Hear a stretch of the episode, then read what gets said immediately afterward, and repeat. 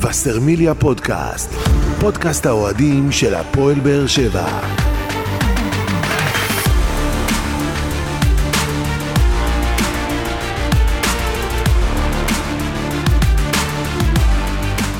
שלום לכם וברוכים הבאים לבשרמיליה פודקאסט. פרק 75 בסדרת פודקאסטים שמלווה את הפועל באר שבע לאורך העונה ותנסה להתמקד בנושאים שאתם, אוהדי הקבוצה, תעלו בפנינו בפלטפורמות השונות.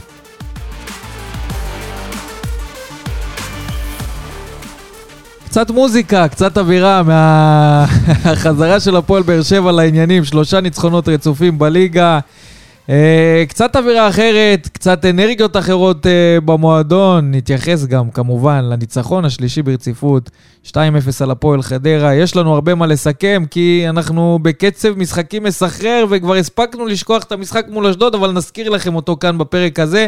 לפני שנדבר על כל הדברים הללו, נאמר שלום למי שהייתי כאן בפאנל, שלום גדעון אסולין. אהלן אהלן, ערב טוב. ערב טוב, חוזר לעניינים. חוזרים לאנרגיות. אחרי היעדרות ממושכת של פרק אחד, גדעון אסולין אה, חוזר אלינו, אבל איזה כיף סוף סוף, אה, אתה יודע, זה, זה כאילו הנחת רווחה כזאת, שהפועל באר שבע חוזרת לעניינים, שאנחנו יכולים לדבר גם על דברים שהם חיוביים. כל הזמן ניסינו להתעלות באיזה נקודת נכון. אור חיובית, במשחקים כאלה ואחרים, אבל עכשיו יש כמה וכמה נקודות אה, אור חיוביות במשחק של הפועל באר שבע. ואליניב ברדה, שכולנו לפני חודש, חודש וחצי, לא האמנו, אפשר להוציא, אפשר להוציא את הקבוצה מהמצב, או אי אפשר להוציא את הקבוצה מהמצב, בסוף הצליח להוציא אותנו. אשרי המאמין, והוא האמין בקבוצה. אליניב ברדה תמיד האמין, ותמיד זה היה נראה כאילו, תשמע, עוד פעם הוא מורח אותנו, ועוד פעם תשמע, זה היה מכבסת נשמע מילים. ככה, כי ו- לא ו- ראית את ו- היכולת במגרש. אתה אומר גם מאיפה הוא יוציא. פירקו לו חצי סגל, מי שנשאר היה נראה או פצוע, או כבד מדי, או זקן מדי, או עייף מדי, זה היה נראה כאילו באמת אנחנו... זה היה נראה ב- שגם לא מוצאים את ב- הפתרונות, ב- בוא נגיד את באיזה האמת. בור שחור כזה שאין לו פתרונות ואין לו תקווה, ואליניב תמיד אמר, אני מאמין בגברים האלה, אני מאמין בסגל הזה, ולפני שאנחנו נתחיל, אז קודם כל, באמת, להוריד את הכובע בפני אליניב, על זה שהוא הצליח לייצב את הקבוצה, על זה שהקבוצה נראית שמחה, על זה שלקבוצה יש אופי, ועוד מעט נדבר עליו, על זה שהקבוצה כובשת המון שערים במחזורים האחרונים, ו... על זה שהקבוצה שומרת על שער נקי. על זה שהקבוצה שומרת על שער נקי, על זה שהוא יודע להתמודד עם אילוצים של, אה, של פצועים, של אה, חיסרון של שחקנים, של אה, הרחקות, הרבה מאוד דברים, וכמובן, כל המצב מסביב. אתה יודע, לדעת להתמודד עם זה, לנתק רגע את הזה, להבין שבסוף יש לנו כאן איזה שליחות. אנחנו, ואמרנו את זה לפני כמה משחקים, אני, אליניב ברדה המאמן, ואתם השחקנים ביחד, הכנסנו את העגלה הזאת לבוץ, בואו נוציא, בואו נוציא את העגלה הזאת ביחד מהבוץ, והוא הוציא את זה, והוא אה, התחיל לרוץ עם איזה קו מסוים של שחקנים, הפסיק גם להשתגע יותר מדי עם הרוטציות. נכון, יש שינויים כן. כמעט בכל משחק, אבל עדיין, אבל- הוא נותן את הביטחון לשחקנים, הוא סומך יותר על השחקנים הוותיקים, ואתה יודע מה, אני לא, אנחנו נציין עוד מעט כמה שמות, אבל מבחינתי מעל כולם, גורדנה ואיתן טיבי, אתה יודע, הצליחו לאזן את, ה, את, ה, את הספינה הזאת, הצליחו לתת במיוחד שקט. בהיעדרות של מיגל ויטור, כן, כן, ששם היה זה- חשש מאוד גדול איך הפועל באר שבע מאוד, תתמודד עם זה. מאוד, מאוד. ייאמר לזכותו של איתן טיבי, שאתה יודע, יש לידו את בררו. אבל רגע, בוא לידו- ניכנס לזה נכון, בהמשך. בדיוק, בוא נתייחס לתקופה האחרונה של הפועל באר שבע. אתה יודע, עם ההתלהבות של הניצחונות, היה חשוב אה, לפרוק פה. כן, אז אה, מה, אני- בוא בוא נתייחס מאז שהפועל באר שבע חזרה אה, מפגרת המלחמה, זה התחיל עם הפסד 1-0 למכבי חיפה, אחר כך הפסד נוסף 2-1 אה, לבני סכנין, ואז הפסד נוסף 1-0 למכבי נתניה, הפסדים כואבים ב- ב- בדקות. בדקות, כן, כן. בדקות 97 ו-93, שעד היום אליניב ברדה מזכיר את הדקות האלה ואת ההפסדים נכון. האלה. אחר כך היה לנו ניצחון 4-1 על מכבי פתח תקווה, והפסד 1-0 אה, למכבי תל אביב, פה כבר הלחץ התחיל, הגענו לביתר ירושלים, 3-1 לביתר במחצית הראשונה, ושם כבר. החרבות נשלפו כבר במחצית נכון. הזאת של ביתר ירושלים. ואתה יודע מה, אולי שמה. אולי שמה באמת השינוי הגיע. השינוי הגדול אולי באותה מחצית. בסדר? במחצית השנייה של במחצית המשחק מול השנייה, ביתר. כאילו, בחדר הלבשה, משהו בטדי, בחדר הלבשה משהו קרה. מהפנדל של ומשם- גיא בדש. בדיוק. וגיא ומשם- בדש הזכיר את זה גם אחרי המשחק האחרון אה, על הפועל חדרה, שזה עשה משהו לקבוצה, גם משמעית. וגם לא באופן אישי. נכון? אה, אז היה את ה-4-4 אה, הזה מול בית"ר ירושלים, ואז הפועל באר שבע התחילה את הרצף הזה של אה, שלושה ניצחונות רצופים, 4-0 מול הפועל חיפה, אחר כך 3-1 מול מ"ס אשדוד, וכאמור במשחק האחרון 2-0 מול אה, הפועל חדרה. משחק במעמד קבוצה אחת בלבד, זה מה שהיה במשחק הזה מול הפועל חדרה. כן, אבל רגע לפני, כי אני חושב שיש כאן סיפור הרבה יותר גדול מה, מה, מהניצחון השלישי שהוא גדול בפני עצמו, וזה מראה על, עוד פעם, על איזה יציבות ועל איזה, על איזה רצף של אה, שלושה ניצחונות. אני רוצה שדווקא נתעכב על התוצאות שציינת, כי מכבי פתח תקווה, אה, ביתר ירושלים ואשדוד, זה משחקים שיראו על אופי, זה משחקים שקבוצה... והפועל חיפה. לא, רגע, אבל אתה הפועל מדבר חיפה- על אופי על, אופי מסוג אחר, כן. מה- מההיבט, מההיבט שאתה נקלעת לפיגור, או שהפכו עליך את התוצאה, ואתה ידעת לחזור לאותו משחק, ו- ולא להבקיע, אתה יודע, אחד או שתיים, להבקיע ארבע מול מכבי פתח תקווה שעלתה ליתרון בדקה ראשונה, ל- ל- למשחק מטורף בטדי שציינת אותו, שחזרנו מ-3-1 ל-4-4 וכמעט ניצחנו שם עם ההחטאה של אליאס, ו... אה, והמשחק של, והמשחק אה, מול אשדוד, שגם שמה בדקות הראשונות אה, כבשו לנו גול, והצלחנו להפוך את התוצאה בצורה משכנעת ל-3-1. כמובן, אחרי זה אנחנו הגענו לחדרה וניצחנו את המשחק הזה, ובאמת, באמת, קבוצה שמראה המון אופי. אה, בניגוד מוחלט למה שחשבנו או מה שראינו בעיניים לפני חודש, אנחנו מקבלים מוצר אחר לגמרי של אמונה, של ביטחון, של שקט, של כדורגל שמח. תשמע, ניסים קורים בעולם הזה. כן, אה? הפתעה, הפתעה, המהפך הזה שאנחנו רואים במשחק של הפועל באר שבע במשחקים האחרונים. זה, אגב, בואו נתייחס לזה יותר לעומק, זה גם אליניב ברדה אומר את זה, זה עדיין לא הפועל באר שבע שאנחנו רוצים לראות, יש עוד הרבה מה לשפר במשחק של הפועל באר שבע, אבל לפחות מבחינת הניצחונות, זה, את זה אנחנו משיגים. נכון, אי אפשר... אני חושב שדווקא מבחינת המשחקים, אנחנו, איך אמרנו שנה שעברה וחזרנו על זה הרבה, אליניב מוציא מים מהסגל הקיים, אז אני גם חושב שעכשיו, גם הוא והשחקנים, כי הם באמת באמת נותנים מעצמם 200 אחוז כל אחד מהם בכל המשחקים האחרונים ורואים את זה, גם במשחקים ש... אתה יודע מה, ממתי הפועל באר שבע הייתה דורסת, בסדר? אז הפועל באר שבע ב-DNA שלה מסתפקת תמיד באחד, שתיים, היום אנחנו רואים שהם לא מורידים רגל מהגז, וזה משהו שאני באמת הרבה שנים לא ראיתי, וזה באותה עונה הפכפכית שעד לפני, עד לפני כמה שבועות דיברנו רק על ירידת ליגה. אז בהקשר הזה אני חושב שאליניב... דיברנו על להסתכל למטה. כן, נכון. אנחנו אה, מסתכלים אה, למעלה, אז- ומה זה למעלה? מקום שלישי, הפועל באר שבע. הרצף הזה מביא אותנו למקום טוב. אחרי שאנחנו ככה דשדשנו והסתכלנו לכיוון הקו האדום, המהפך הזה בא לידי ביטוי גם בטבלה. כן, אני חושב אבל ש... שמה שאליניב התכוון, שזה עוד לא זה, וזה לא משהו...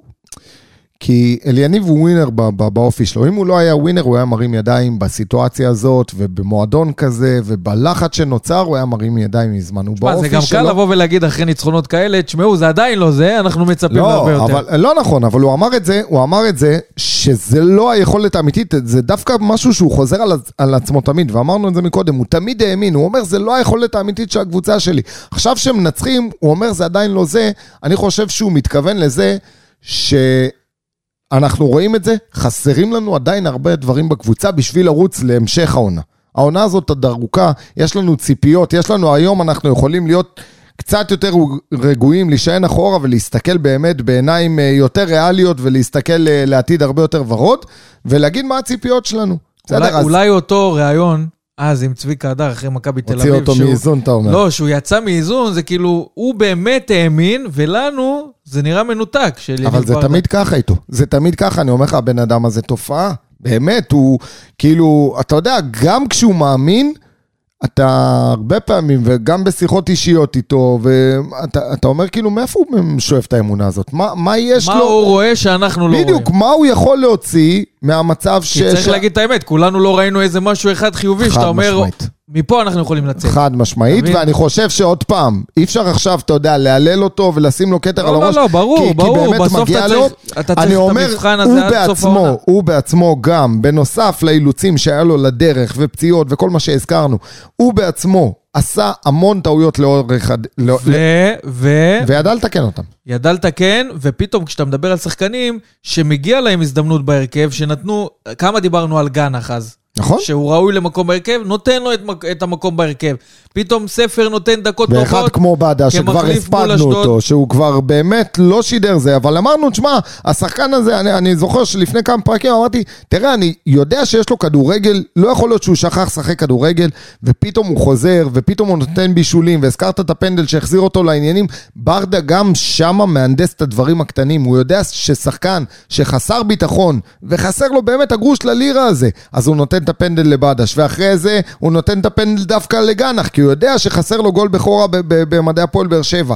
והדברים הקטנים האלה מכניסים ל- ל- לעניינים, והוא עושה את זה היום, כמו בימים היפים אז שהוא... ההרכב שלו למשחק הזה מול הפועל חדרה, אליאסי בשער, בררו וטיבי במרכז ההגנה, הראל שלום מחליף את לופז משמאל, פוקו, מגן ימני, גורדנה, שמיר, בדש, ספר, סטויאנו וחתואל, זה ההרכב של אליניב ברדה אה, למשחק הזה, והייתה פה איזה ניסיון, אה, היה פה איזה ניסיון להברקה עם פוקו מגן ימני, אני חושב- שלושה תקשיב. בלמים, שיחק עם זה תוך כדי משחק. תקשיב, אני חושב שזה היה שיחוק, באמת זה היה שיחוק, כי אני בהתחלה שראיתי את ההרכב, אמרתי, לפ- כן. אמרתי למה לא להכניס, אתה יודע, אם כבר אתה רוצה את פוקו, תכניס, שמיר, אמנם בתקופה קצת, אתה יודע, הוא לא מתחבר לו, למרות שעוד פעם, אמרנו, האמצע שלנו מאוד מאוד מאוד התאזן, בגלל ניסיון יותר, בסדר? אז יש לך את גורדנה ויש לך את שמיר, אבל אם אני משווה ביניהם, אני חושב ששמיר, נכון לעכשיו, על סמך שני המשחקים האחרונים, מאבד המון כדורים, הוא כן, עדיין כן, לא הוא ביכולת פחות- שלו, פחות טוב. אז אני כן הייתי רוצה לראות את פוקו, אבל כשהתחיל המשחק, ואז אני רואה פתאום שם את, את הקיצוני השמאלי של אה, חדרה, שאנחנו יודעים שהוא מהיר, ואנחנו יודעים שהוא חזק, ופוקו משתלט איתו, ו... ו... למרות שבדקות הראשונות הוא היה כזה מהוסס, לא הבין מה, את העמדה שלו יותר מדי, ראית שכמה פעמים עברו אותו שם. עוד פעם, לא היה יותר מדי מבחנים להפועל באר שבע, במחצית הראשונה כן היו, אה, אבל זה בעיקר בגלל שהפועל באר שבע עברה, הפכה את המשחק הזה לפשוט. זה משחקים, אתה יודע, שעל הנייר אתה אומר, זה קבוצה שאנחנו אמורים לבוא ולתת לה את ה-2-0 וללכת הביתה. לא תמיד זה, זה מתיישר עם מה שאתה רוצה. והרבה פעמים דווקא המשחקים הפשוטים האלה הופכים לנו לסיוט, ואני חושב שעצם העובדה שהפועל באר שבע בסוף באה ועשתה את המשחק פשוט, ושל... מה זה פשוט? שלטה בצורה... שלטה בצורה אבסולוטית. הזכרת את זה בהתחלה. ללא ערורין. ללא עוררין, נכון, ללא עוררין. ערורין. ערורין, כן. ו- כן, הבנתי אותך. כן. אגב, אני מכיר אנשים אישית שהגיעו כמעט לאצטדיון והתפרססו בגלל... כן, מהפ- ב- מהחשש. מהפחד שפתאום יהיו טילים וכאלה. מכיר כמה כאלה. אז באמת שליטה ללא עוררין, 73 אחז- אחוזי החזקת כדור, 18 בעיטות לשער, זה נתון אה, יפה. אמנם רק שישה מתוכם, אה, שש בעיטות אה, למסגרת, אה, אבל אתה יודע מה הנתון הכי מעניין? אנטוניו ספר. לפני אנטוניו ספר, שמת לב לכמות הקרנות? וואו. תשמע, תקשיב, אני לא כל חושב... שלוש דקות אני לא קרן. חושב שהיה... אני לא- אני לא יודע כמה קרנות היה. 14 קרנות. 14 קרנות, אז תקשיב, אני, אה, אגב, ישבתי עם אמיר בר, חבר שלנו במשחק, ואנחנו ספרנו. קרן מצד שמאל, אחת אחרי השנייה, חמש ברציפות או שש ברציפות, אחרי זה עבר לצד ימין, אחרי שלוש, כן. שלוש התקפות, שלוש או ארבע ברצף. אז היה שם איזה פיק של, התק... של אה, קרנות. בקרנות אבל- אנחנו עם ניצחון מוחץ. הם- אה, נכון, נכון, ניצחון מוחץ, אבל אני חושב שמתוך אה, 14 קרנות, היה ראוי גם לעשות גול אחד לפחות בקר, בקרן. ו... לגמרי, ושם, לגמרי, ואת זה לגמרי. לא עשינו, כי הפועל באר שבע, שדווקא שהשנים הקודמות, מחצי קרן ידע לעשות גול, והיום אנחנו צריכים קצת לעבוד על זה. אז היה לנו במחצית הראשונה את אה, אה, הכוכב. בכלל, באופן כללי, במשחק וואו. הזה, אנטוניו ספר, הכוכב של הפועל באר שבע במשחק הזה מול הפועל חדרה, 79 אחוזים מאוהדי הפועל באר שבע בחרו בו, ואנחנו מדברים על אלפים שהצביעו לשחקן המצטיין במשחק הזה. קודם כל, במחצית הראשונה, פעם אחת קורה, פעם שנייה הצלה של השוער, מאיים מרחוק עם רגל שמאל אימתנית, וראינו במחצית השנייה את השער שלו. בדקה ה-50, ככה בעיטה מרחוק עם כל הלב, עם כל העוצמה, באמת היה צריך למדוד כמה של הבעיטה הזאת. אז הוא זה שפותח את המשחק של הפועל באר שבע, זה שמביא את השער הזה שהפועל באר שבע חיכתה לו, כי איימנו, איימנו, איימנו, בסוף זה היה בלי תכלס, ומי שהביא את התכלס זה אנטוניו ספר, שגם לאחר מכן מוסיף בישול לגיא בדש. זאת אומרת, גם שער, גם בישול, ארבעה שערים, שישה בישולים עד עכשיו ב-14 משחקים, אנטוניו ספר. ומי זוכר שלאחר 35 דקות בתחילת העונה, רצו בהפועל באר שבע, בדקו את האופציה להשאיר אותו לקבוצה אחרת. שאגב, שמעתי שעכשיו מכחישים את זה. ברדה אומר שלא. מכחישים את זה. בזמן אמת, באשדוד אמרו בפה מלא, הציעו ולא כן. רצינו. אז, אז אה, בוא אני, נגיד את הדברים כמו שהם. תראה, אז תראה, אני חושב שבאמת, אה, אנטוניו ספר הוא עדיין, עדיין בוסר, תקשיב טוב מה אני אומר לך, הפוטנציאל שלו זה לא הליגה הישראלית. זה שחקן שאני לא זוכר, אתה יודע מה, אפילו נלך לזרים הגדולים ביותר שהיו בליגה הישראלית, אין שחקנים שחושבים בצורה כזאת מהירה. אתה יודע מה, הוא חושב מהר, הוא פועל מהר, אתה, הוא עוד לא עוצר את הכדור, הוא כבר בועט. הוא עוד לא עוצר את הכדור, הוא כבר מוסר. הרבה פעמים הוא מפוזר, הרבה פעמים זה הולך לשמיים, הרבה פעמים זה לא מגיע לכתובת הנכונה, אבל זה עניין של למידה, זה עניין של הבוסר שדיברתי מקודם. מבחינת הפעולה עצמה והחשיבה המהירה שלו, אני לא זוכר הרבה שחקנים כאלה. ואתה רואה שהוא גם משפיע על המשחק ההתקפי של הפועל באר שבע מול אשדוד, נכנס בדקה ה-61, סיים גם שם עם שער ובישול. הוא תורם המון למשחק ההתקפי של הפועל באר שבע, בעיקר מבחינת מספרים, שזה שם נמדד. נכון. שם נמדד, יכול להיות לך זר שיבוא וייתן זה... לך פה תצוגות, אבל בסוף אין מספרים, בדיוק, זה לא שווה כלום. בדיוק. פה הוא נותן גם וגם, אבל הגם של היכולת הולך להשתפר, כי אנחנו אתה יודע, הוא לא פה נמצא הרבה זמן, סך הכל כמה חודשים, גם אליניב ברדה דיבר על זה, שהוא צריך את הזמן שלו והוא מכניס אותו לאט לאט לעניינים. נתן לו את האופציות באימונים, הוא ראה שהוא הולך ומשתפר, קיבל את ההזדמנות בהרכב. אנחנו רואים שזה בא לידי ביטוי גם ביכולת וגם במספרים שלו, שהוא מוסיף למשחק ההתקפי של הפועל באר שבע. ומכאן, יש לו ש... רק ללכת ולהשתפר. ואיזה כיף ששאפי יש לו פתיל קצר. פתאום איזה כיף, אה? השתנו דברים במשחקים האחרונים. דברים משתנים, יש דינמיקה בעולם. זה משתנה במהירות. לא, כי תאר לך שהוא היה עכשיו זה, הוא היה צריך להיות שם, ושאפי, ראינו, בסדר. לוחץ ו- ו- ומהיר וחזק, אבל ראש שפי בקיר. שפי כל העונה, חמישה שנים, ראש חמישה בקיר בניגוד, ראש בקיר בניגוד מוחלט, בניגוד מוחלט לאנטוניו ספר. ראש בקיר, הולך, זה... כאן אנחנו מקבלים שחקן שפחות נוגע בכדור, פועל מהר, חושב מהר, מסכן בכל הזדמנות שנייה שלו, מחפש את השער ו- ו- וגם uh, מסירות אומן. ראינו את זה לא פעם ולא פעמיים. כן, הכנסות כדור uh, טובות יש לאנטוניו ספר, ואני מאוד מקווה שנראה אותו בגרף הזה של ההתקדמות, כי הוא התחיל בנקודה מסוימת. ומשם רק הלך והשתפר, גם מבחינת היכולת, ואנחנו רואים גם את המספרים במשחקים האחרונים, ואתה רואה אותו באמת יותר מעורב קבוצתית במשחק של הפועל באר שבע, ורואים את החיבור הולך ונרקם לו, ולא סתם אליניב ברדה אמר שצריך לתת לו עוד זמן. אני מאוד מאמין שעם הזמן, עם החיבור הזה שילך ויהיה בין השחקנים, אתה יודע, אנחנו דיברנו לפני חודש, פחות או יותר, שהפועל באר שבע לא נראית כמו קבוצה ולא ראינו איזה משהו מסודר במשחק של הפועל באר שבע ולא ראינו איזה חיבור או איזה שני פסים ולאט לאט שחקנים מתחילים להבין אחד את השני ואנחנו כנראה נרוויח את אה, אנטוניו ספר אפילו יותר טוב ממה שאנחנו רואים אותו היום. נקווה שבאמת זה ילך לשם ויתקדם, ולא עוד חודש נדבר אחרת. אבל כרגע זה נראה אה, שאנחנו זה, בכיוון זה החיובי. ו- וגם, כאן, וגם כאן מגיעה מילה טובה אה, לאליניב ברדה, גם על הביטחון שהוא הקנה לשחקן, וגם על ההצבה שלו. שים לב שהפועל באר שבע בהרבה מאוד משחקים, מהמשחקים האחרונים, משחקת עם מעין חלוץ שני. בסדר? אמנם זה על הנייר 433, אבל אנטוניו ספר משחק הרבה, בעמדה הרבה יותר קדמית ממשולש האמצע. והוא, בתפקיד הזה הוא בא לידי ביטוי בצורה פנטסטית, כי הוא יודע להסתנן שם בין הבלם לקשר האחורי, כמו שאמרתי, הוא פועל מהר, משחרר מהר, עושה הרבה תנועה בחלק הקדמי, ובאמת בא לידי ביטוי, אז גם כאן מגיעה אה, מילה טובה לאליניב ברדה. בואו נדבר על גיא בדש. גיא בדש. גיא בדש, כשהגיע לכאן, היה עם ציפיות גבוהות. התחיל טוב חושב, את מחנה האימונים, אחר כך לא ממש ראינו משהו. אני חושב שגיא בדש, אה, במשחק מול אשדוד, כבר קיבלנו את גיא בדש של אה, הפועל ירושלים. אתה יודע מה? אני אלך כבר לפני. אני חושב שמול אה, הפועל חיפה, גיא בדש כבר הציג את, אולי את המשחק הכי טוב שלו.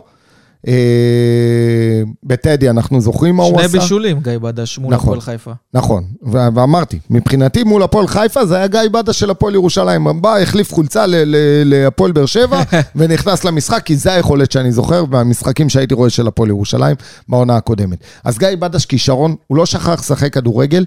הדברים האלה, המספרים האלה, הגול הזה שהוא נתן אתמול, הבישולים, הפנדל, המעורבות שלו, רק יכניס אותו יותר לתמונה ויכניס אותו יותר לעניינים בהפועל באר שבע, אני ואנחנו רוצה להגיד נרוויח משהו, אותו. אבל אל תכעס עליי. לא, אני לא כועס, אחי. אני רוצה, מצפה מגיא בדש ליציבות. כי זה בסוף שחקן שכאילו, הוא הגיע להפועל באר שבע, ואליניב ברדה רצה אותו בהפועל באר שבע. אחת ההחלטות ש... שהתקבלו זה האם לשחרר את דור מיכה, וכשהבינו שגיא בדש יהיה המחליף, אז אמרו יאללה, נלך על זה. אז זאת אומרת, הוא הגיע לפה, לפה על תקן שחקן שיכול להוביל את הפועל באר שבע. כן. זה הטיקט שאליו, שאיתו נכון. הגיע אה, בדש להפועל באר שבע, ומשחקן כזה אתה מצפה שבאמת ייקח על עצמו את המשחק. דיברת על שני בישולים מול הפועל חיפה, משחק טוב, שראית את השינוי, הזה, את, את, פתאום קיבלנו את גיא בדש מהפועל ירושלים, אז מול אשדוד, במשחק פחות טוב לדעתי, שראינו את הכניסה של ספר, כמה היא תרמה למשחק ההתקפי, נכון. לצורך העניין, אה, של הפועל באר שבע, וגם במשחק האחרון מול אה, הפועל חדרה, נתן גול אדיר, כן? אבל הרבה פעמים במשחק, בדקות מסוימות, הוא די נעלם, ואני מצפה מגיא בדש ליותר יציבות, ליותר פעילות, יותר דברים אפקטיביים, טובים במשחק ההתקפי של אז הפועל. לך, אז אני אגיד לך איך אני רואה את זה. אמ, אני חושב שהסגנון של גיא בדש זה נגיד לא כמו דולב חזיזה, ש... שהוא דומיננטי כל הזמן על הקו, ואתה, והוא מקבל כדורים, ואתה מרגיש אותו, לא, לא עומר אצילי כזה. זה שחקן שמופיע לפרקים, שחקן ש, שבמספרים הוא בא לידי ביטוי, וזה בדיוק מה שקרה אתמול. הוא שחקן שיכול לבוא ולתת לך את הנעיצה הזאת ולתת גול, לתת פתאום איזה כדור אומן ל- לרותם חתואל. אה, ומסכים איתך, הוא נעלם לפרקים, גם מבחינת העבודה, זה לא איזה סוס שרץ על הקו ויודע לחתוך ויודע... כן, אבל דווקא מול הפועל חיפה, פתאום ראיתי אותו מעורב יותר, ומחליף מסירות, גם עם גורדנה וגם עם אמיר גנח, ובאמת היה פעיל גם מבחינת שני פעם, בישולים, אני- וגם מבין- אני מבחינת מבין- המעורבות שלו אני- במשחק אני- של הפועל לא, אני. מבין אותך ואני מבין מה, מה אתה מצפה ממנו, אני לא יודע אם הוא יודע להיות אחד כזה, הלוואי שכן, אה, אבל לצורך העניין, ואם אני מסתכל בצורה הכי יבשה שיש, אם הוא ידע לתת לי כל משחק בישול או גול, ואתה יודע, להיות מעורב, איזה מסירת מפתח, להכניס כמה מסירות מפתח במשחק, וגם אם הוא נעלם לפרקים, אין לי בעיה עם זה, אפשר להתמודד עם זה, אבל uh, השאלה אם הוא ידע באמת לשמור על יציבות במספרים יותר מאשר ביכולת. טוב, אה, זה נמדוד. נמדוד נכון. במשחקים הבאים, ויש להפועל באר שבע, אנחנו רואים את קצב המשחקים, הוא יצטרך באמת לשמור על היציבות אגב, הזאת. אתה זוכר שדיברנו בהתחלה, אתה יודע, כי הכל היה נראה לנו קורס, אה, הגנה, התקפה, גולים שטותיים, אה, גולים בדקות סיום, ו... ואמרנו, חסר לנו יצירתיות בחלק הקדמי, חסר לנו יצירתיות בחלק, בחלק הקדמי, פתאום אנחנו מגיעים לאיזה מצב של אינפלציה, ואתה יודע, כאילו... פתאום כל היצירתיים שיחקו ביחד. זה, זה גם נכון, אבל אה, זה גם הרבה עניין של ביטחון. הרבה, גם ספר וגם אה, אה, בדש וגם אה, גנח שהזכרנו מקודם, אפילו חתואל, זה הרבה מהם. היה חסר להם את העניין הזה של הביטחון, ועדיין, עדיין, גם עכשיו שאנחנו כביכול אחרי סדרה של ניצחונות והכל, אני אומר לך, עדיין חסר לנו חלקים, אה, שחקנים יצירתיים בחלק בר- ההתקפי. גם אליניב ברדה מדבר על זה שבסוף הפועל באר שבע תצטרך חיזוק בחלון העברות הקרוב נכון. של ינואר, ואנחנו רואים שהם גם אה, מנסים לחפש את החיזוק הזה ש... שיגיע. אבל אם אני מסתכל על מה שדיברת, על החלק היצירתי, אז מול הפועל חיפה, ראינו את השילוב הזה, שאחד הפועל חיפה, אחד המשחקים. הטובים שלנו. גם גנח, גם בדש, גם ספר, יחד עם רועי גורדנה, אתה ראית את כל היצירתיים האלה ביחד במגרש, וראית שזה בא לידי ביטוי גם במשחק ההתקפי של הפועל באר שבע, וזה גם מה שהכניס את השחקנים פתאום לפורמה, אתה מבין? פתאום מה- זה מה שנתן את הביטחון לקראת מה שראינו במשחקים שהגיעו לאחר מכן, אבל בואו נתייחס למשהו שאליניב ברדה דיבר עליו, וזה משחק ללא ספיגה בהפועל באר שבע.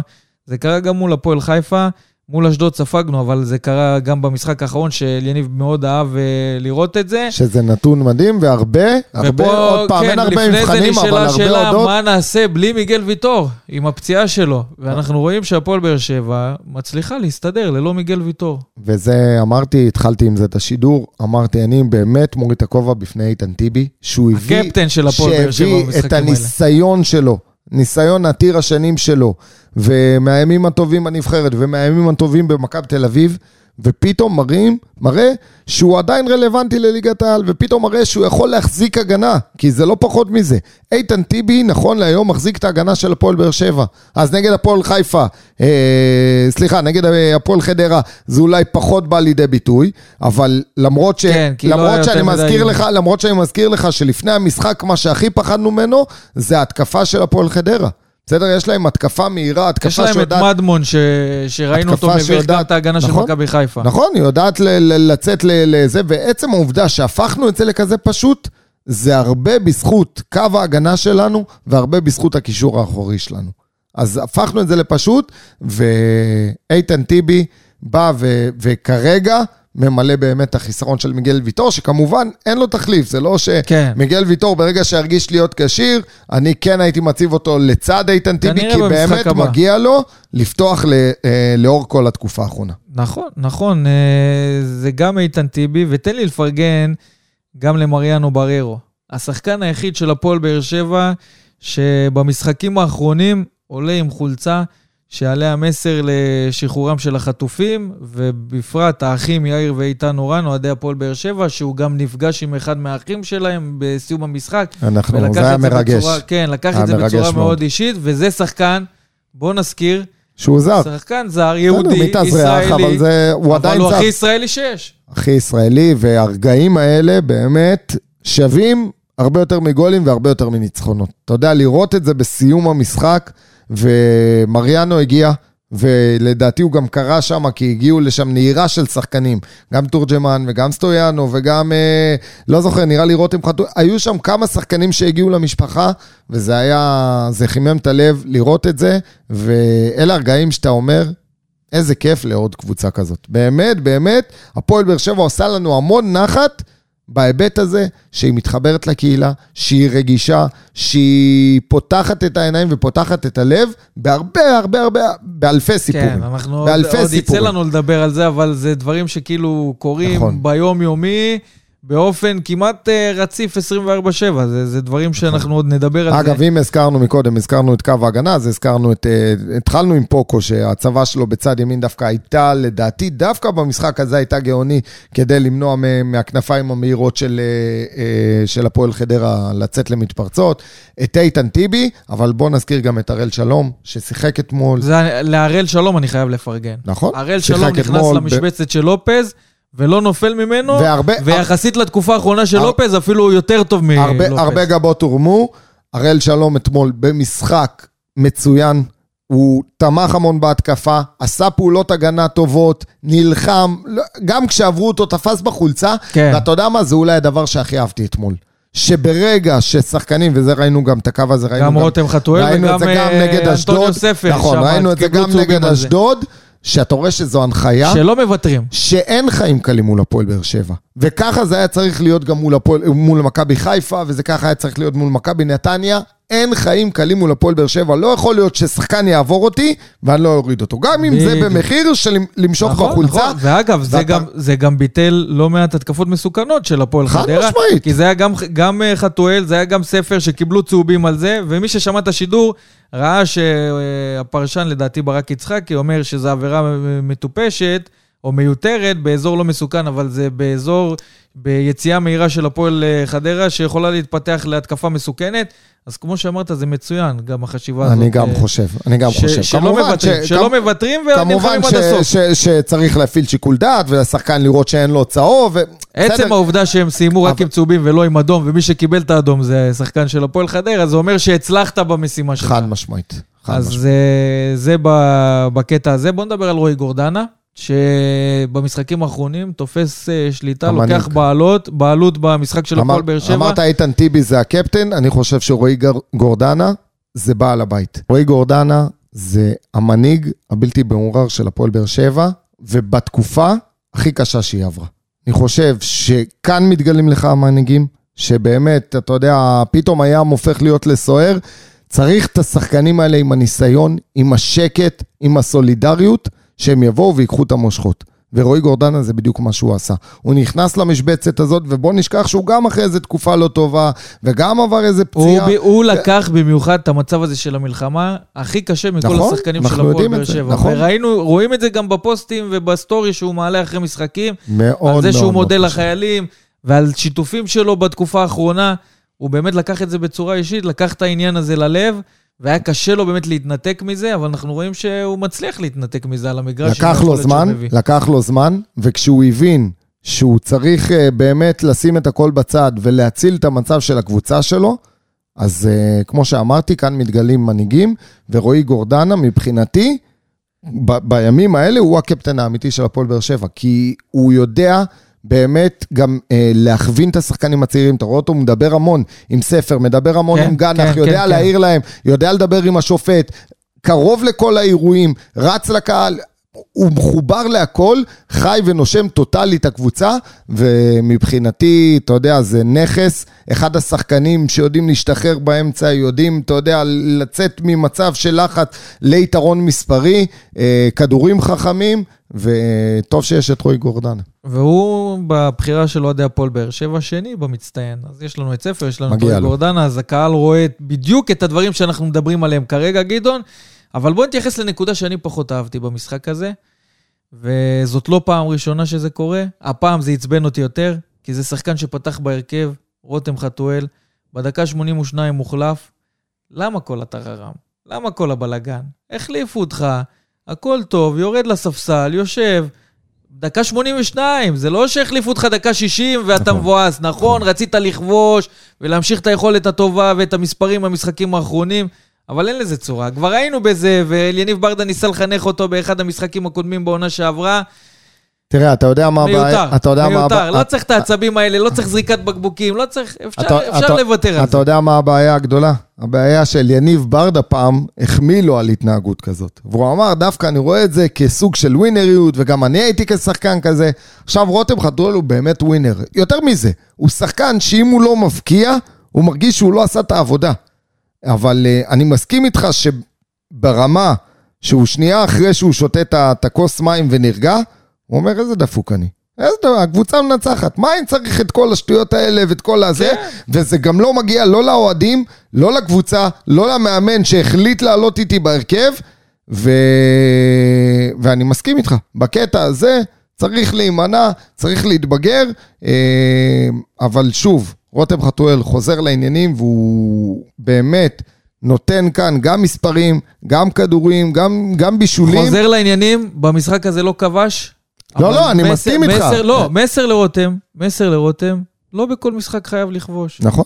ואתה צריך להמשיך באותה יכולת, באותה רמה, לעשות את אותן פעולות שעבדו במשחקים הקודמים, ובמשחק הבא זה יבוא, זה ייכנס, לא צריך ראש בקיר, כי לבוא, אתה יודע, בגישה של איזה באסה, פספסתי, לא הצלחתי, זה יכול להוביל אותו גם למקום פחות טוב, הוא חייב לשמור על הקו הזה של תראה, זה גם... לבוא ולעשות את הדברים בצורה נכונה. זה, זה גם בסוף, בסוף אתה חלק מקבוצה. נכון. ושחקנים אחרים שלא שיחקו, או שלא התלבשו, או שהם נכנסו לשמונה דקות במשחק הזה, איך הם מסתכלים על זה?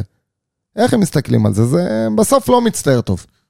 והזכרת פה מהלך של קבוצה, אז רותם חתואל, באחד הגולים היפים של הפועל באר שבע בעונה הזאת, מול מ"ס אשדוד, פותח רגליים, וזה המסירה וואו. של... זה אה, בישול. לכל דבר ועניין. תדע לך, הפתיחת מדהים. רגליים הזאת זה מדהים, לספר, זה משחק קבוצתי, זה לפרגן. הפתיחת, הפתיחת רגליים שם ל- לספר, זה היה מבחינתי סוג של בישול. אז הנה, הוא גם קיבל נזיפה, גם מחמאה, נקווה ו- שבמשחק הבא... ויאללה, רותם, תן לנו יאללה, עוד אפשר- איזה גול. אפשר להתקדם, את שלנו אמרנו בנושא הזה, אבל בוא נסתכל קדימה, גדעון.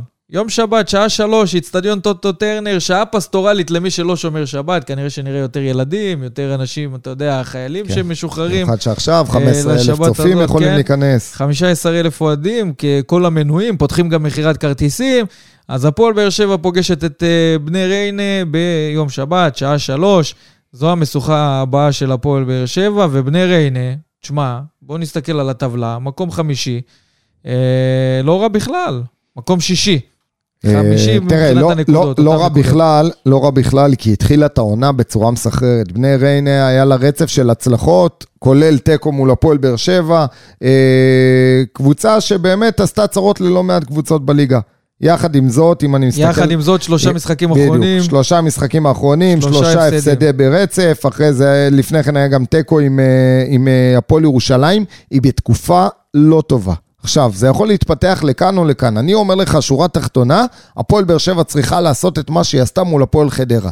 קבוצה שנקרא לזה במרכאות קבוצה פצועה, שיכולה ולבוא ולעקוץ אותנו ולהפוך את זה ממשחק פשוט ומשחק בכיס שלנו לחיים קשים. הכל תלוי באיך הפועל באר שבע תופיע למשחק הזה. אם הפועל באר שבע תבוא, כמו שהיא באה מול הפועל חדרה, של סדר ושקט מאחורה, עם הגנה יציבה וחזקה, וקישור אחורי טוב, ו... ובעיטות מרחוק, שזה זהו, גם... זה אחד הכלים שאם בני ריינה תגיע לטרנר במטרה לסגור, וזה לא מה שהפועל אני לא חדרה חושב עשתה. שהם יבואו אה, לא, לסגור אבל הפועל. חדרה, זה מה שפתח לך את המשחק, כן. הבעיטות מרחוק. בסופו של דבר, נכון. משם הגיע השער של ספר. נכון. במחצית הראשונה ראינו את האיומים, במחצית השנייה זה לא רק ספר, זה היה שם גם בררו, גם גורדנה, גם אה, בדש.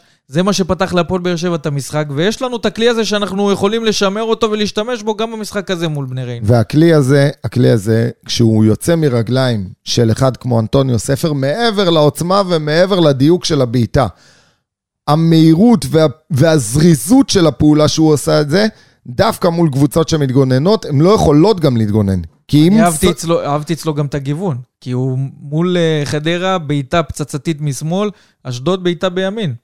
אשדוד, נכון, אה, ברגל ימין אתה כן. מדבר, אבל הוא גם כבש, אם תסתכל על זה ככה, עזוב את הבישול שהוא הגיע מ... ש...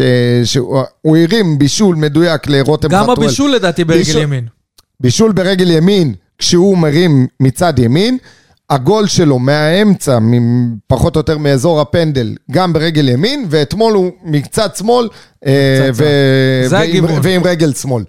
שתי רגליים, באמת שחקן פנטסטי, שרק צריך ללכת ו- ו- ולפרוח פה ולהפוך לאחד הסטארים הגדולים. טוב, אז אה, אם אתה היום אל יניב ברדה, ואתה במומנטום החיובי הזה שהוא מדבר אחרי המשחק מול הפועל חדרה, שהוא רוצה לשמר את המומנטום הזה ובאמת אה, אז קודם כל, אנטוניו ספר בספסל. אתה מבין, התחלת, התחלת. אז אם אתה רוצה להמשיך במומנטום הזה, מחזיר את מיגל ויטור לעניינים כבר במשחק הזה מול ריינה? בוא נדבר על ההרכב שאתה עולה כל. כל עוד, כל עוד אה, מיגל ויטור כשיר, אני חושב שהוא, אתה יודע, זה, זה שחקנים שאין לך הרבה כאלה. כל עוד מיגל ויטור כשיר, זה הוא וכל השאר. בסדר? אז, אה, אז כמובן, אם הוא כשיר ב-100% ו- ועבר את ההחלמה בצורה טובה ואת ה- ו- ונח כמו שצריך, אגב, מגיע לו מזל טוב, ב- בשנה האזרחית החדשה, טניה ויטור, מבשרת, מצפים לילד חמישי. כן, לעוד ילד. אז הוא בכושר. תקשיב, הוא, הוא הוא, בכושר. הוא בכושר. הבקעה, תמיד הוא היה, בכושר הבקעה הוא תמיד היה. אה, כן, תשמע, משפחה, בלי עין הרע, משפחה מרובת ילדים, צריך לבדוק שהוא לא מרוקאי או כן, משהו. אה? כן, זה לא, לא יודע, פורטוגל נראה לי הוא קצת שבר את הממוצע שם של הילדים. כן. אבל אה, רק ברכות ורק שמחות וכיף גדול שהמשפחה הזאת איתנו, באמת באמת שזכינו בהם. אני לא זוכר משפחה של שחקן זר שהסתזרח וכבר נהיה שחקן נבחרת מן הסתם, אבל אני לא חושב ש... לא זוכר עוד משפחה שככה נטמעה ב... במדינה שלנו ונקשרה כל כך, והבנות, ובאמת סיפור מדהים מיגל ויטור. טוב, אל תחליף נושא, תחזור להרכב. מיגל ויטור פותח, כל, כל עוד הוא כשיר. אז בוא נדבר, אליאסי בשער, אליאסי, אגב, לא הזכרנו יותר מדי את אליאסי. שקט, שקט. ביטחון. אם אתה לא מזכיר שוער, מה זה אומר. עליו, גדעון? אה, זה אומר שני דברים, או שלא הגיעו לשער, אבל גם כשהגיעו לשער, אבל גם כשהגיעו לשער, הוא ידע לעשות את העבודה, והוא עושה את זה בצורה מקצועית, בצורה שקטה, בצורה של ביטחון, באמת שמתפתח פה אחד השוערים הטובים שידענו. אה, אז אליאסי, אה, מיגל ויטור ואיתן טיבי הייתי פותח איתם. אה, מגן ימני, הייתי, תשמע, ההצבה של פוקו הייתה מעניינת, אבל לא יודע אם ואני- אתה צריך להמשיך עם זה. אני לא יודע אם לא. אני לא יודע אם לא, כי, כי ריינה גם מפחידים אותי בהתקפון מעבר שלהם. ודווקא הקו הזה של מיגל, של, אה, של אה, פוקו והראל שלום אחרי המשחק האחרון, הייתי מתלבט, כ- הייתי מתלבט המון, כי לופז הוא לא ביכולת שאנחנו יש זוכרים אותו. מצב שאם אתה משקלל את התקופה האחרונה של לופז, שלא מה יכול שאני אומר. לגדול לה, ואת המשחק אתה יודע האחרון מה, זה הטוב גם יגרום של אריאל ללופז. גם כן? יגרום ללופז להבין שהוא, אתה יודע. לא, לא בטוח, הוא לא בליינד בהרכב. אז להפך, תן לו להתאמץ יותר. כן הייתי פותח עם הראל שלום, עם uh, טיבי, עם ויטור ועם פוקו הייתי פותח. אה, במשולש האמצע הייתי פותח עם אה, גורדנה, סטויאנוב וספר, בסדר? או, ש, או שסטויאנוב בקו שמאל, כמו שהוא עשה בפעם האחרונה, ו, ו, ואולי עם, עם שי אליאס. שי אליאס ו, ו, וגורדנה. בקישור האחורי, ספר מתחת לחלוץ כמו שהוא עשה כחלוץ שני מדומה, סטויאנוב בצד שמאל שידע להיכנס עם הימין, אה, בדש, כן הייתי נותן לו אחרי התקופה האחרונה, למרות, דווקא בגלל שאני רוצה להחזיר אותו ליציבות שלו, ועוד גול ועוד בישול, בסוף אתה תקבל אותו לאורך זמן עם הזה, והייתי פותח עם אלון תורג'מן בחוץ. אלון תורג'מן. כן, אלון תורג'מן כבר כשיר, מה, כבר... ככה שרפת את רותם? רותם אה, יכול להיכנס כמחליף. למה לא? חזרנו לימים. לא, למה? עוד פעם, אני לא מבין אתכם, לא... אני חושב שצריך לעשות כאן רגע, רוטציה. תורג'מן כשיר ב-100 אחוזים? כן, כן? כן. כי דיברו על זה שהוא לא, לא, לא, כשיר. כשיר, כשיר ב-100%. ב-100 אחוז, יכול לפתוח, יכול לשחק, ב-100 אחוז. אני הייתי דווקא פותח עם רותם. כן, חלוץ, זה, אבל ההצבה. שלו כחלוץ, אני חושב שגם לו היא לא הכי נוחה. אבל דווקא מול ריינה זה יכול לעבוד טוב בטרנר. כי ראינו אותו, הוא מצליח, הוא מצליח. אתה יודע מה? עוד אופציה להרכב, אם אני שם את רותם בצד שמאל, אלון תורג'מן, אני כן הייתי, היה חסר לי חלוץ. חסר לי חלוץ אז טבעי. יש מצב, חסר לי רותם- חלוץ אז טבעי. אני זורם איתך, גדעון. שמאל את רותם, ו- ו- ודווקא את סטויאנוב הייתי שם בצד ימין. כי סטויאנוב, אני גם במקום חושב... בדש. כן, אני חושב שסטויאנוב זה אחד השחקנים שכן חייב לפתוח. טוב, יש לנו פקס פה שנשלח לברדה, שיהיה מעודכן. לא, למה? הוא שומע. בדרך למ... בדרך. אתה יודע מתי הוא שומע? בדרך למשחק, ואז הוא אומר, רגע, רגע. רגע. רגע. רגע, יש פה דברים. אליה, אם לא רשמת, קח עכשיו דף ועט, תן לו עוד פעם את ההרכב. טוב, אז אמרנו ספר על. הספסל. יכול להחזיר אחורה, יכול להחזיר אחורה. יכול, יכול. אבל אה, טוב, אני, חושב שאליניב ברדה הוכיח שהוא יודע מה הוא עושה במשחקים האחרונים. לא, לא היה חסר לך חלוץ. טבעי במשחקים האחרונים. למרות שעוד פעם, זה הצבה מעניינת, השני חלוצים מדומים האלה, הבריחה של רותם. שמע, אה, אתה יודע, אני 2-0 הסתכלתי... על חדרה, 3-1 על אשדוד, 4-0 על אה, הפועל חיפה, לא, לא חסר לי. מבחינת המספרים לא חסר לי. כן, עובדתית אני מדבר, לא איזה משהו... אוקיי. היה חסר לך? מה, אתה רוצה אתמול- 6 אתמול- במשחק? אתמול- לא, אתמול הזכרת את זה, שהגולים אה, הובקעו מחוץ לרחבה. שני גולים מחוץ לרחבה, וגם המצבים שהגענו, האחרים, גם היו מחוץ לרחבה. זה לא שהרגשנו יותר מדי מעורבות ברחבה עצמה. טוב, אתה רוצה להרגיש יותר מעורבות ברחבה? כן. שאלה אם זה יבוא לידי ביטוי עם אה, שערים. אה, כי זה- בה- ברחבה שמאוד מצופפים אותה, אתה צריך למצוא איזושהי דרך לפתוח את זה, ולפעמים אם אתה משחק עם החלוץ הזה שמתחרבש שם באמצע ולא מצליח להגיע לפעולות, זה גם מוציא את הקבוצה שלך, אתה יודע, מוציא את הדברים הפחות טובים. זרקת כאן כמה נקודות טובות. אה, יש כאן את אה, אליניב ברדה, שאני בוא'נה, בטוח לאט שהוא... לאט הפכתי לפרשן, תראה מה זה. יאללה. כן, גם פרשן וגם תנו אומן. ציון לפרשן. טוב, אז אה, נקווה שאליניב אה, יפתח אה, עם ההרכב שיביא גם הפעם ניצחון, וזה יהיה ניצחון רביעי ברציפות. שומרי השבת שלא יצפו במשחק הזה, נקווה שיפתחו את השבוע בבשורות מצוינות. והזכרת פה פוקו מגן ימני, לדעתי, אם אליניב ברדה יחליט לפתוח עם סיה טיביזה מגן ימני, הוא יצליח גם עם זה. יש לו איזה משהו בהסתה של אה, שחקנים לעמדה למגן הזאת, ימני אתה אומר. שזה עובד. כן, לא אבל- משנה את מי הוא ישים שם, אבל- זה עובד. לא, אבל אצל פוקו, צריך להסביר גם למאזינים, זה לא בא משום מקום. פוקו שיחק בחלק מהקריירה שלו כמגן ימני. אז, אה, אז כאן אליניב זכר לו, וגם כנראה התייעץ איתו, והוא אמר לו שהוא מכיר את העמדה, והוא שיכול להתמודד, ואני חושב שדווקא, תראה, הוא גם מהיר, גם מאוד מאוד אגרסיבי, גם מאוד אחראי במשחק שלו, גם כשהוא מאבד כדור, אתה רואה שהוא יעשה הכל כדי להחזיר את הכדור, ו... ואתמול באמת זה, זה, זה הרגיש לי איזה אי של יציבות מאחורה, לצד ההגנה שפתחה. יאללה, אז לפני שככה דיברנו על המשחק אה, מול ריינה, בואו ניתן את הפינאלה. 1, 2, איקס. פינת ההימורים. טוב, אני מול אשדוד אמרתי 1-0 אה, להפועל באר שבע, זה נגמר 3-1. הייתי בכיוון, הבאתי את הניצחון. בואו נתייחס לריינה. כן, אני חושב שיהיה 2-0. 2-0, כן, הפועל באר שבע. כן, מקווה. גם 1-0 אני קונה באהבה גדולה. אני קונה כל ניצחון, עזוב אותך שטויות, אבל. יש לי תחושה שזה יהיה שלוש. לא יודע למה, נזרום על שלוש. בוא לא ננכס אותם, בוא נקנה. ניתן אחד לריינה וזהו. יאללה, אתה יודע מה, אני אזרום איתך. אבל נקווה שהפועל באר שבע תנצח. טוב, בואו נתייחס ל- לדברים שאומר אליניב ברדה בסיום אה, מסיבת העיתונאים, הדברים שהוא אמר לתקשורת אחרי חדרה. הוא כבר פוזל לפתיחת חלון העברות, והוא אומר, תכף נפתח החלון, אנחנו רוצים לחזק את הקבוצה, למצוא שחקנים שיוכלו לשדרג אותנו ולעזור לנו, בטח כשיש תקופה כזאת, שיש כל כך הרבה משחקים, ואתה מותח את הקבוצה ומגיע עד הקצה ומשתמש בכל השחקנים, אתה חייב שחקנים נוספים שיבואו ויהיו חלק מהדבר הזה.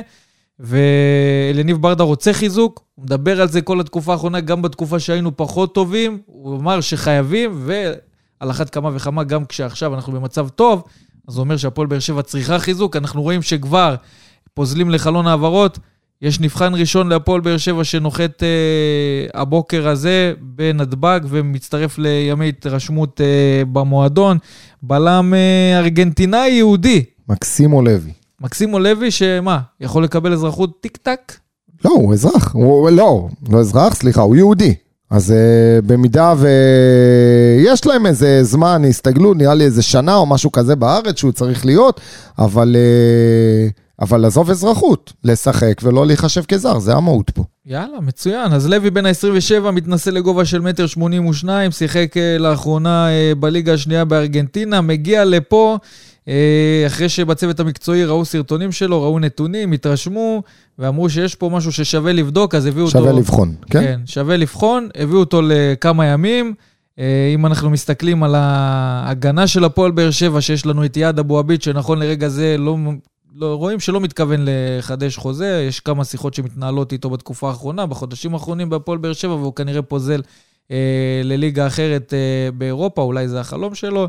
אז אה, יש אותו, יש את טיבי שבשנת אה, חוזה האחרונה, יש את מיגל ויטור שעדיין סימני שאלה. אז הפועל באר שבע רוצה בלם, וזה מה שלניב ברדה חד מביא משמעית. כרגע. צועק לשמיים, אני חושב שאתה יודע מה, גם אם כרגע את כל מי שנשאר, אני חושב ש... ש...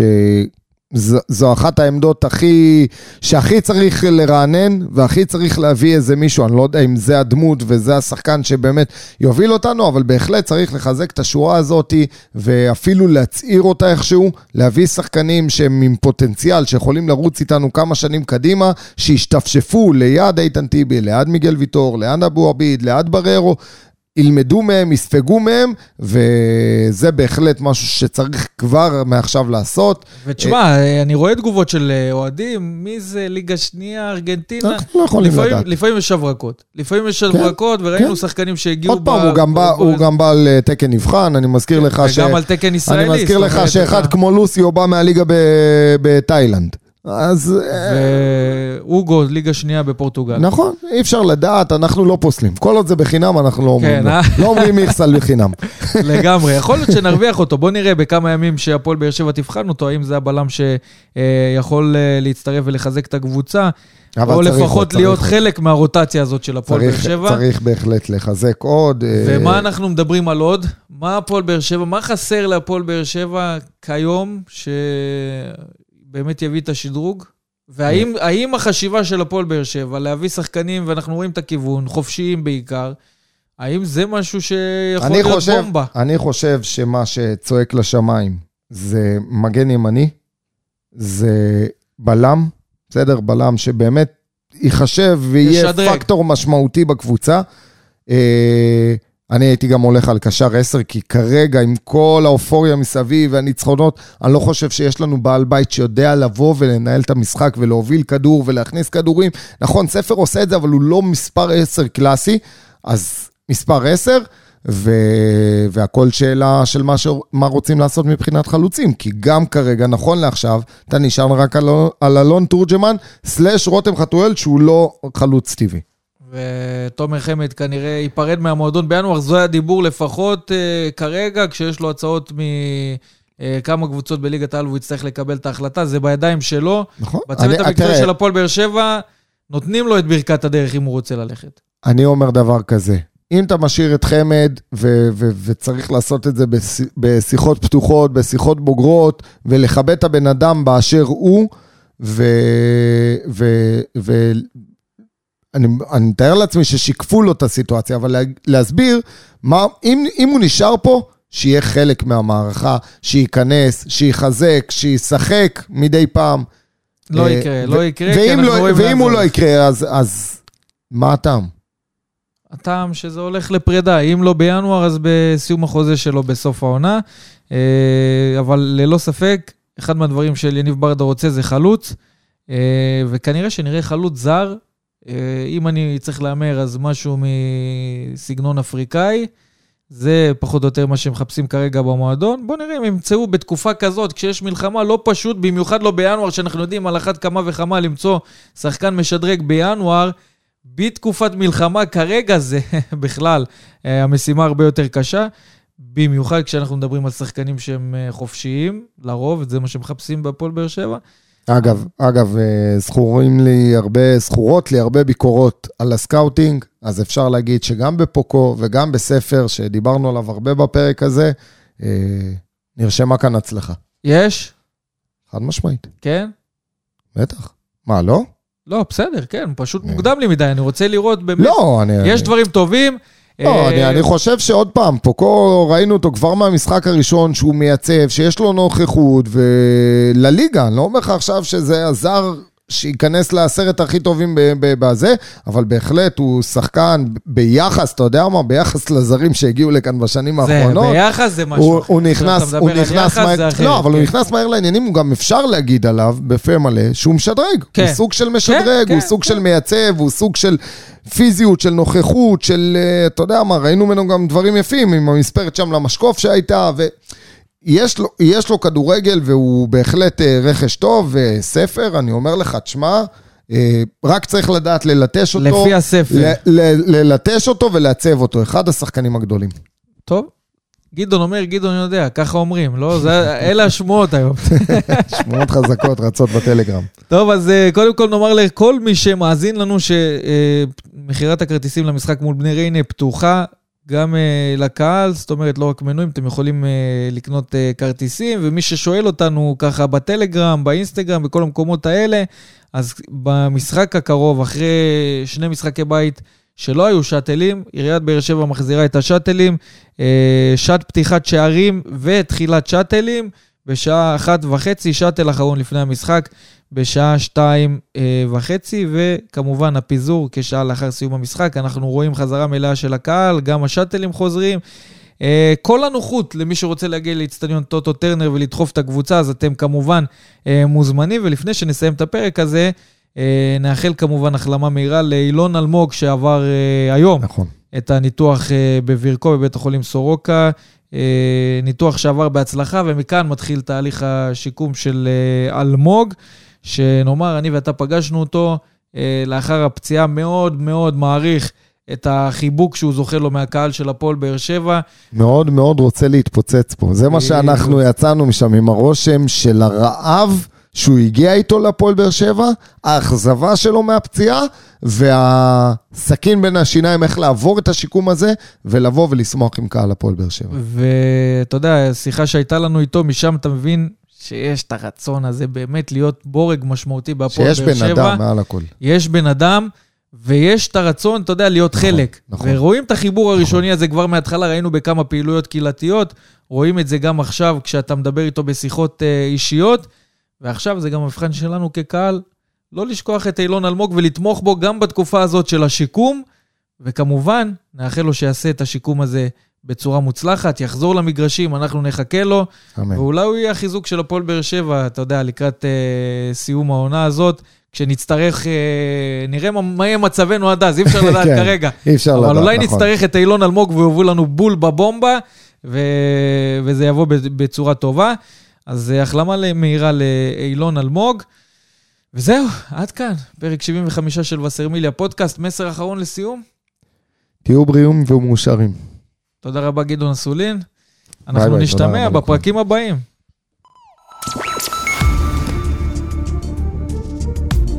וסרמיליה פודקאסט, פודקאסט האוהדים של הפועל באר שבע.